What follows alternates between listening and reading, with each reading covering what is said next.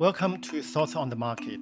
I'm Robin Xing, Chief China Economist for Morgan Stanley. And I'm Andrew Sheets, Chief Cross Asset Strategist for Morgan Stanley. On this special edition of Thoughts on the Market, we'll be discussing the outlook for China's economy and the impact on the broader world. It's Thursday, May 14th at 1 p.m. in London. It's 8 p.m. in Hong Kong. Robin, where I wanted to start was that China was the first country impacted by the coronavirus. Um, and it's also been the first country where we can really observe the economic recovery. And, and so, where I think we should start is how do you think that recovery at the moment is going? What China did is a three stage virus containment and economy reopening approach. The first stage is a hard lockdown, lasted for about a month since late January. It's a hard lockdown in the sense that everyone stayed at home, non essential services were closed. Once the virus went to a sustainable downward trajectory, they entered the second stage, replaced the lockdown with social distancing in March. So quarantine measures were gradually relaxed to give way to phased production resumption in the industrial sector. For example, um, making cars and making smartphones, all these supply chain have been fully resumed production during this stage.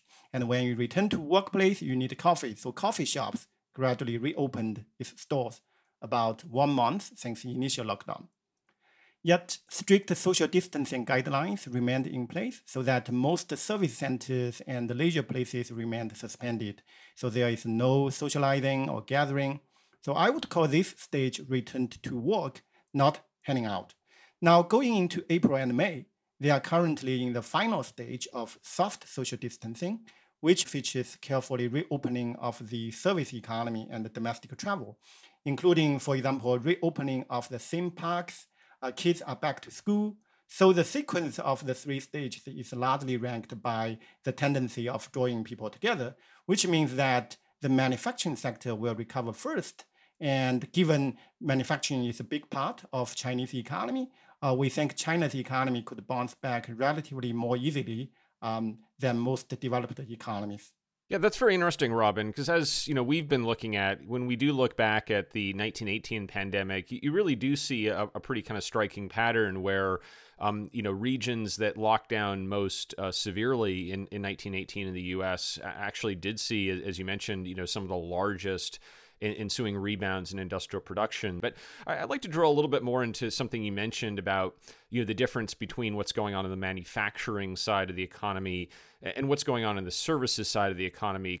And and maybe if you could talk a little bit more about you know what is some of the data that you're following, or what do you think might be some of the data that you think might not be getting as much attention from the average investor, but that you think is pretty interesting for for how you think about you know those two segments of the economy. What data is so important for um, watching the Chinese economy, particularly for the high frequency data, which is daily or weekly data rather than the monthly or quarterly GDP we got, have great value with a large inflection. And this COVID 19 brought about the sharpest inflection possibly in modern history. Against this backdrop, Morgan Stanley Research franchise has delivered a comprehensive set of high frequency data that help investors to measure where the economy stands at and where it is going. So, what do these data tell us? In a nutshell, industrial production and infrastructure construction demand has fully recovered. But service demand is lagging. In particular, aside from the release of some pent up demand uh, for big ticket items like cars, smartphones, the travel or leisure part of the economy has been lagging, and we think it won't fully normalize until maybe fourth quarter of this year because there is still public health concern about the second wave of infection, and there is still soft social distancing guidelines over there. They are reopening the service economy with some soft social distancing guidelines and public health measures. This stage could stay with them for a while depending on the virus situation. So, Robin, when we, we think about kind of what can governments do to address this economic challenge, a unique issue that China is dealing with is that um, it has been previously trying very hard to clean up some of the structural imbalances in the country. So, you know, how has China tried to deal with that? How, how do you stimulate the economy while not um, encouraging and, and reopening some of those uh, imbalances that you've been trying really hard to correct? That's a great question. Um, let me first point out that the nature of this shock from COVID 19 on Chinese economy is very different. Uh, it's hitting the SME, which is small and medium sized firms and households, more than anything else. So China will not just resort to the old playbook of boosting public investment.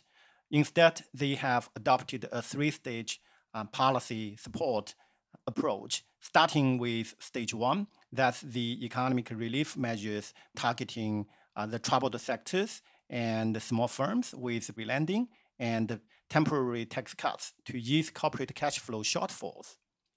Then they entered the second phase, started in March and April, with some targeted infrastructure capex, but largely focusing on certain manufacturing sector which stood ready to provide uh, key materials for the recovery of the economy. Finally, we think going into the May 22nd National People's Congress, they will start providing stage three, that's the direct support for SME and household in the form of tax rebates, uh, consumer coupons, some cash payments uh, for as much as $200 billion.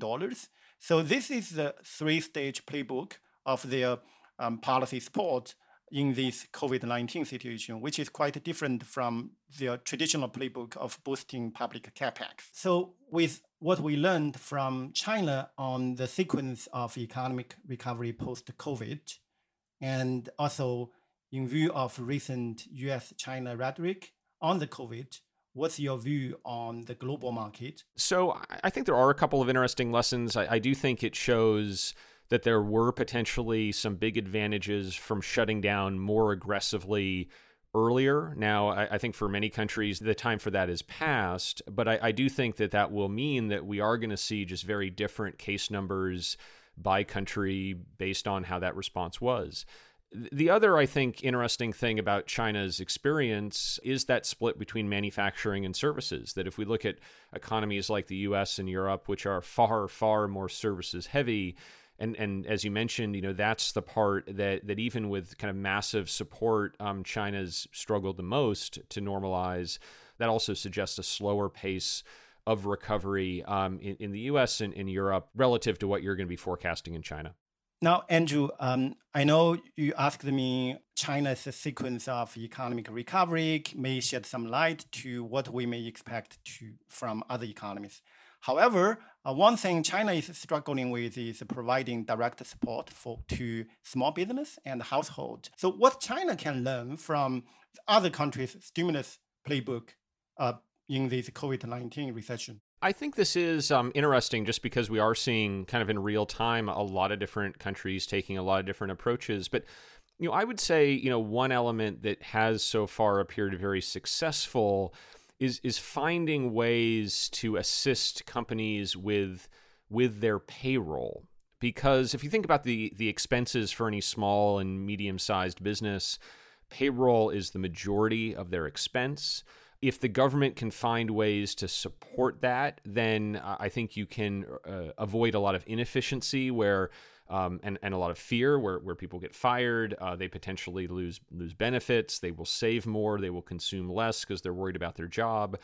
And so finding ways to, to kind of plug the hole, as it were, um, on the payroll side, you can address a lot of different challenges almost with one action. And and so I think it's interesting. We've seen, for example, Denmark be very successful um, in having multiple segments of the economy work together, from labor uh, to to businesses to the government and um, ultimately, you know, they are so far seeing a far, far lower labor market impact, unemployment impact than, than we're seeing in, uh, in, in the US or, or the UK or, or China.